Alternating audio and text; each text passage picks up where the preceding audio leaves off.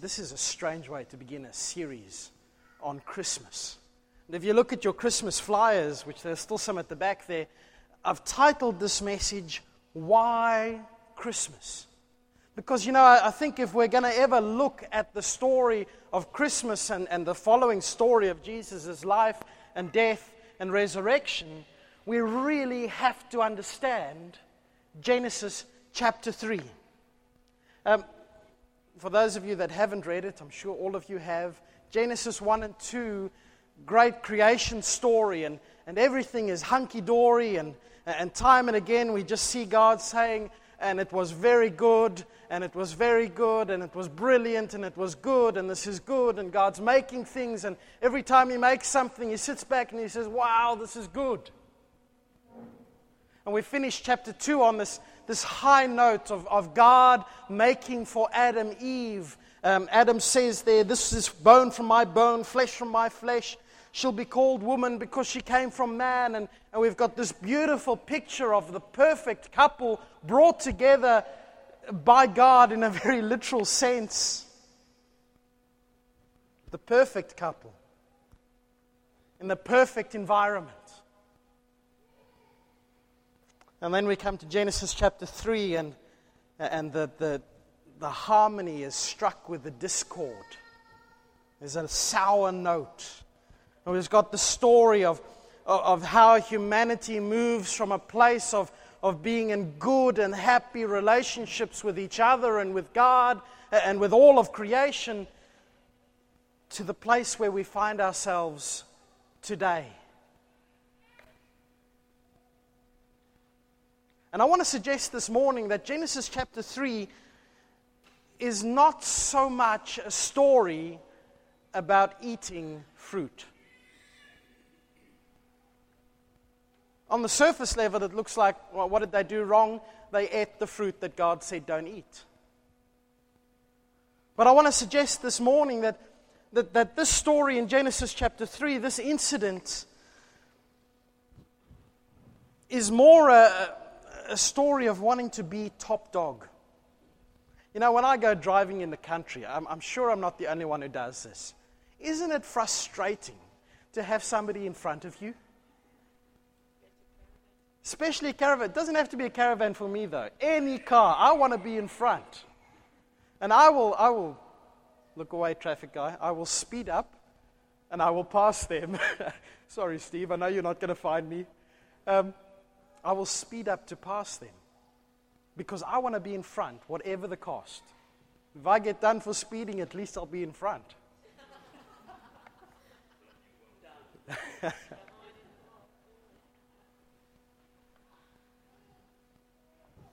That's what Genesis chapter 3 is about. So we've got here in chapter 3, verse 1, the story of the serpent, the snake coming to Eve and, and talking to Eve. Um, I hate snakes, but apparently at this stage, Eve's quite happy to have the snake come and have a chat with her. It doesn't bother her one dot. But look at what we see here in chapter 3, verse 1. We're told that, that the serpent, one of the shrewdest of all the wild animals, the Lord God had made. In other words, this snake that we have in Genesis 3 is one of God's created creatures. remember, we've said Genesis 1 and 2, God looked at everything that He had made and He said, Top dog, brilliant, this is good. And we have the snake, one of God's creatures, coming to tempt Eve.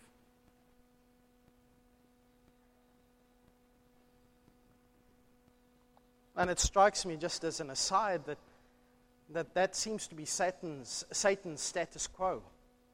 The way he often tempts us is by disguising himself as something good and, and, and proper. I mean, doesn't Paul say that, that that's, or Paul, someone says in the New Testament that Satan disguises himself even as an angel of light? And he comes as this meek, just this other creature, and he comes to Eve to tempt her. And he only speaks twice. He only says two things in the whole story, but, but it's enough to just throw off the balance of trust and, and, and obedience that Adam and Eve have on behalf of humanity towards God, the creator of all things. One of my favorite theologians, Bonhoeffer, says that, that Genesis chapter 3 is the first ever conversation about God.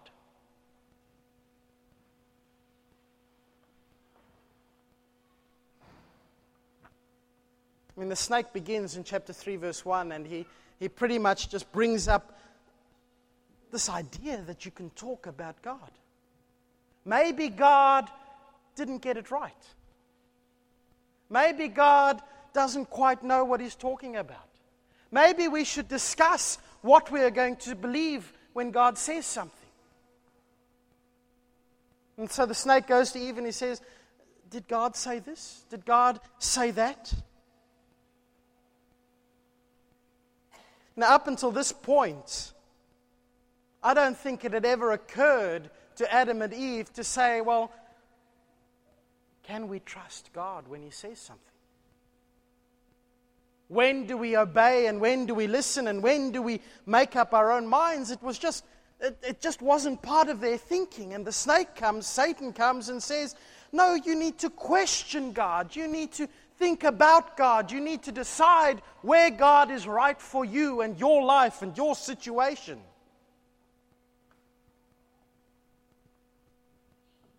And it's a bit of a, a strange thing to talk about God. So remember, God is the creator of all things, which means that God is the source of all truth. God is in charge of all things. He is all wisdom. And then the snake, Satan, and Eve come together and they have a chat about what to believe or not. They're saying, We are a higher authority than God because we can decide when what God says is good and true and proper.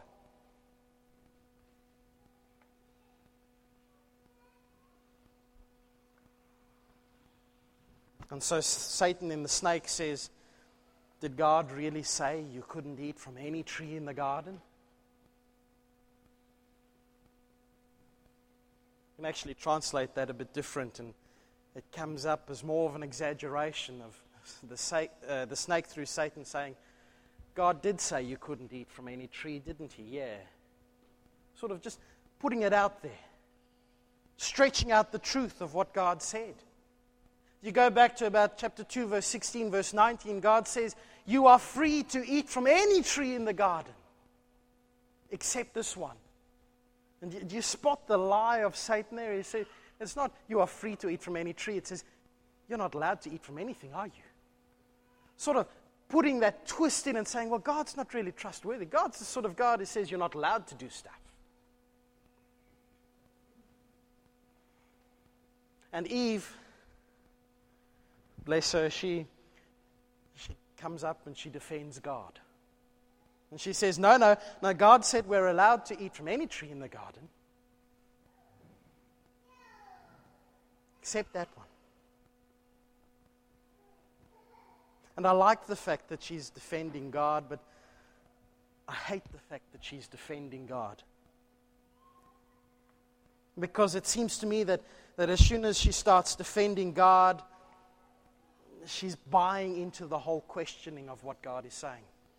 He's saying, you know, I'll, I'll stand here and I'll say, yeah, God, that's right, and God said that, and that's right, and, and I'm the one in charge, I'm the one in front.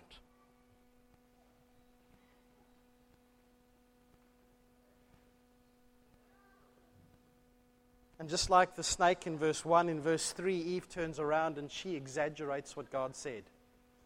God said, chapter 2, have a look at it uh, after church today. God says, um, You may not eat from the tree of the knowledge of good and evil. What does Eve say to the snake? She says, No, we may eat from any tree, but God said, Don't eat from the tree of the knowledge of good and evil, and don't even touch it, or you will die. God never said anything about not touching the tree, and, and Eve says, No, I've decided it's better not to touch it. I will extend what God says and put on my own twist because I'm in charge now.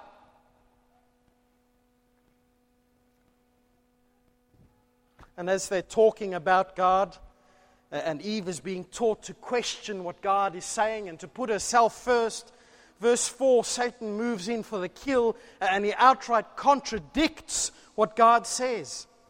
Um, God says, You will die if you eat from the fruit of the tree of the knowledge of good and evil. Says Satan through the serpent in verse 4, You won't die. Why won't you die? Because God knows that if you eat from that fruit, you're going to become like God. You will know the difference between good and evil. In other words, says Satan through the snake, he says, God lied to you. God is being selfish. God wants to hold this knowledge for himself. The tree's there, and God says, You may not touch it. You're not allowed to be like me. Only I can be like me. And Satan says, What a load of rubbish.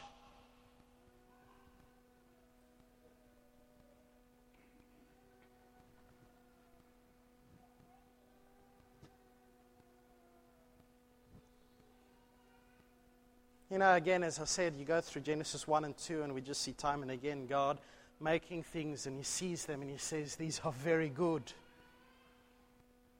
The one time when He says something is not good, it's, it's not good that Adam is not alone, and then He makes Eve, and, and Adam turns around and says, Woohoo! Thanks, God. God had done so much good for Adam and Eve. And the snake turns around Satan turns around and accuses God of holding out on them.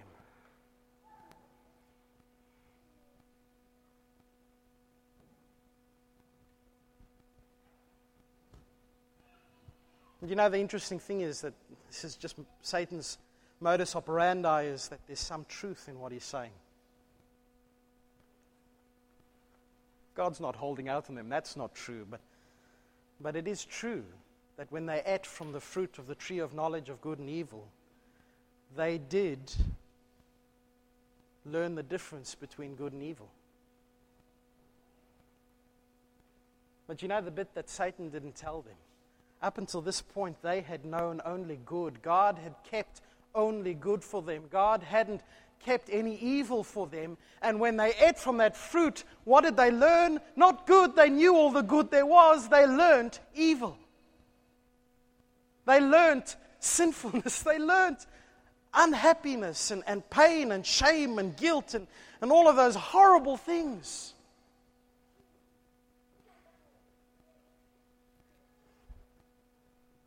When God doesn't keep good from us,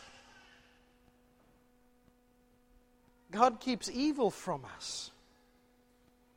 I mean, it's the theme of Genesis. It's, it's the theme of the Old Testament. It's the theme of the New Testament. It's, it's the theme of God's dealing with people that those who trust and obey Him receive good. I mean, what does Paul say? All things work together for the good of those who love Him.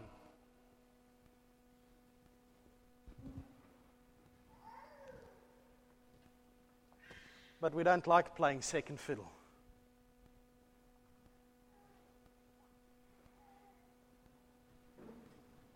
We don't like the idea of somebody else deciding what we should know.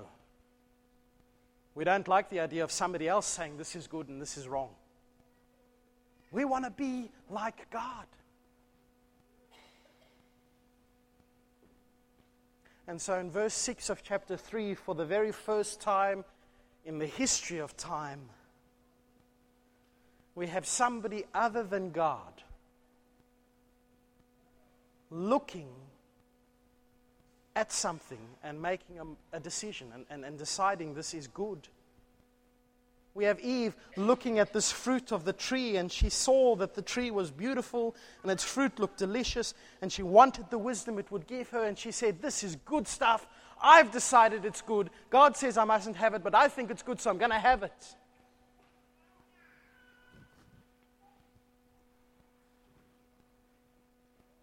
And this is where sin enters into the picture.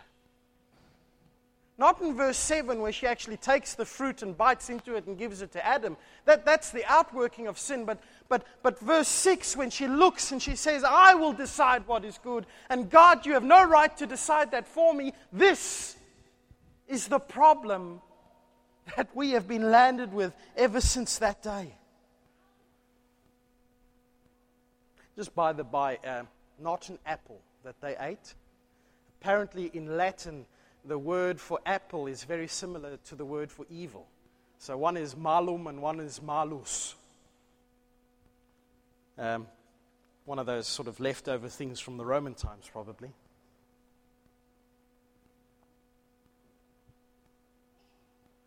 Adam and Eve wanted to be more than they were. They wanted to be gods. They wanted to be like God. They, they wanted to make their own choices. And, and that's, that's not a bad want. Um, great theologian Helmut Thielicke said that the power of temptation it's not, it's, it's not in, our, in appealing to our baser instincts. If temptation appealed to our dark side,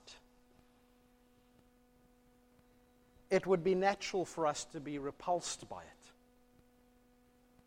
But the power of temptation is in its appeal to our idealism, to this notion we can be better, we can be supermen, we can be superwomen, we can be like God. We can make our own choices, we can decide our own destiny.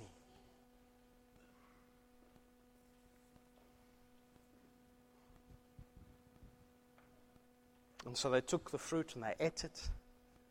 Adam standing by, what a weak husband. Standing in close proximity, says nothing, takes the fruit and eats it.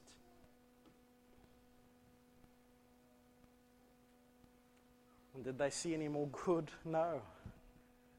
First thing they see when they bite this fruit of the tree of the knowledge of good and evil is their own nakedness. Chapter 2, verse 25, we read just before the fall, they were naked and they felt no shame. They, they, they, they eat the fruit. They come to realize what is good and evil, and they are ashamed of themselves. And quickly they find some fig leaves, the biggest leaves they can find, and they, they make some rough and ready clothes. And, and I wonder why. Why does eating the fruit make them realize that they're walking around without any clothes on? If I think about it today,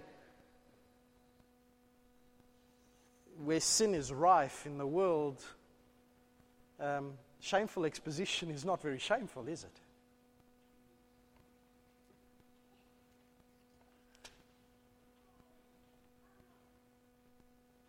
Adam and Eve are, I mean, they've been married probably for some time by now. they they've got nothing to be ashamed of. But I think the reason they, they, they rush to make their fig clothes is, is that sin introduces this awkwardness into human relationships. You see the differences rather than the, the fact that we are made by God. Adam, when Eve was created, was, was all like, wow, this is brilliant, God. And and now, when he knows the difference between knowledge of, of good and evil, he, he looks at her and he says, You're different to me. I can't trust you. If, if, if I'm the one choosing my destiny, how can I trust you? And Eve is doing the same thing for them. There's, there's this brokenness in their relationship. Now we see in chapter 3 verse 10, have a look what it says there. God's coming and he walks through the garden and, and he finds them. And, and, and Adam says to him, Lord, I heard you walking in the garden, so I hid. I was afraid because I was naked. If, if, if eating the tree of the knowledge of good and evil and this, this saying that I will choose my own destiny puts a dent in human relationships, it, it takes a chunk out of the relationship between us and God. Because Genesis 3 is not so much a fall as, as a stupid attempt to jump, to lift ourselves to a higher level, and it's a stupid attempt because there is no way that we can be like God who made all things, who is in charge of all things. And Adam and Eve, they eat the fruit and they think we will choose our own destiny and we're in charge. And God comes and they run away and hide and they realize, look, there's no way we're in charge. I was afraid, God, because I wanted to be like you, and it turns out I'm not.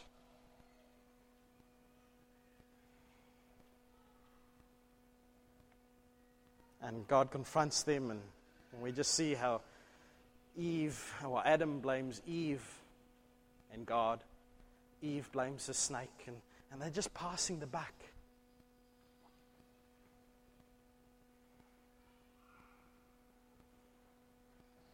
And it's irony, isn't it? That sin is about us saying, I will choose my own destiny. And yet, when we come face to face with, with, with the God who is above all things, it's not our own destiny that we base our, our defense upon, but we blame somebody else. Even blame God. And we read and we, we heard how choosing to say, I will be God myself, it's got consequences. When we read there about all of creation coming under a curse, and the snake is Satan's agent more so than any other creature. Uh, we've gotten in chapter 3, verse 16, the woman, for her part in this rebellion against God, is, is told that from this point on she's, she's going to have to endure pain, and, and not only physical pain, but also the emotional pain of, of, of, of her most intimate relationship, her, her marriage just being disrupted. Somebody once said, uh, before the fall, it was love and cherish. And after the fall, it's, it's dominate and desire.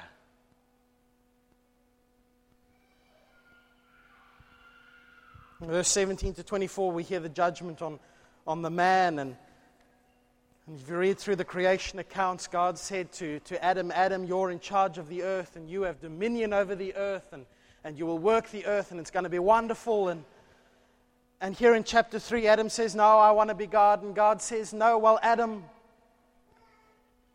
in that case, you reject my authority, the earth is going to reject your authority.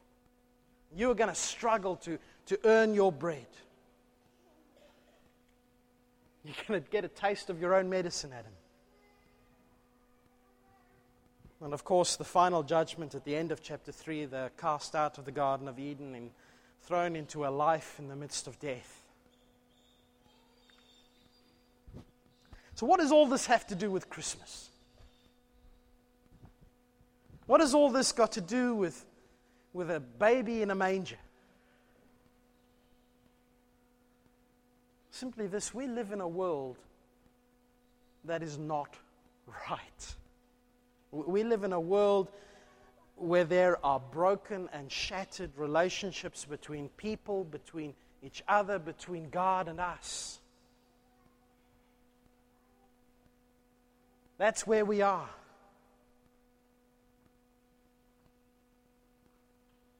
But let's, let's just have a look again at this judgment from God because there's a thread of grace and mercy and love that runs through Genesis chapter 3, particularly the second half. Because even though death and suffering and judgment comes, something of the image of God that God said, I will make them like me, is still in us. And the thing which just amazes me is that, that when Adam and Eve said, No, we are going to be God ourselves, God doesn't come and smite them down. God just says, Right, you're going to suffer consequences, but I will still bear with you and bear with your, your seed and your kin and your children. Because I have good in mind for you.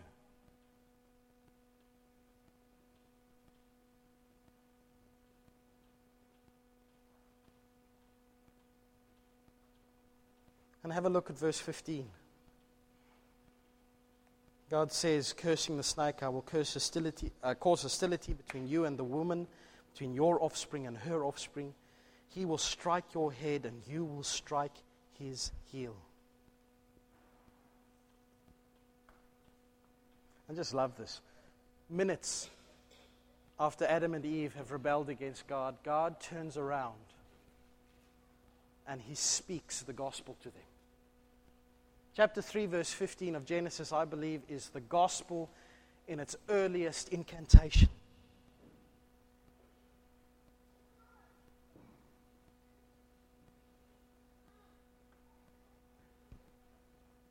Genesis, God says,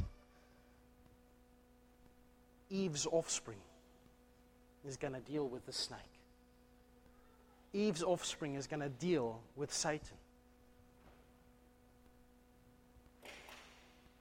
Genesis doesn't tell us who this, this offspring, this seed, this, this child is, but, but doesn't the New Testament say that, that this offspring of Eve is none other than Jesus Christ, born of a Virgin Mary?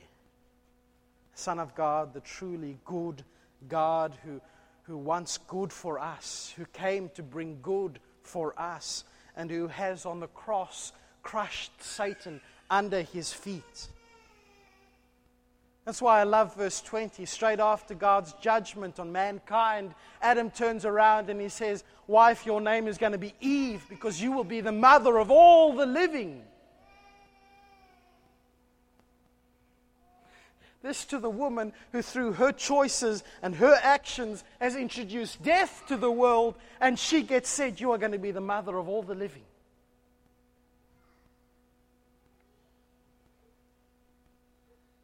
Because down through her lineage would come the second Adam, in whom there is life.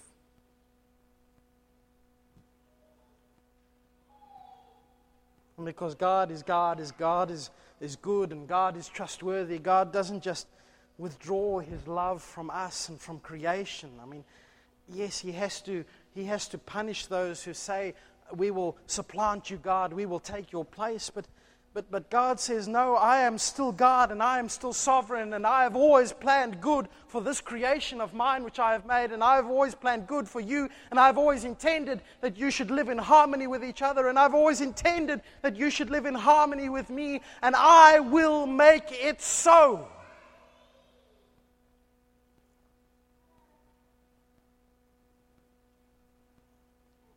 Genesis 3 is the story of God's, uh, of, of us saying to God, I don't trust you, God.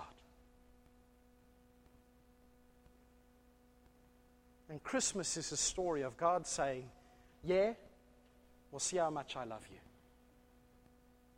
I want to play you guys a video.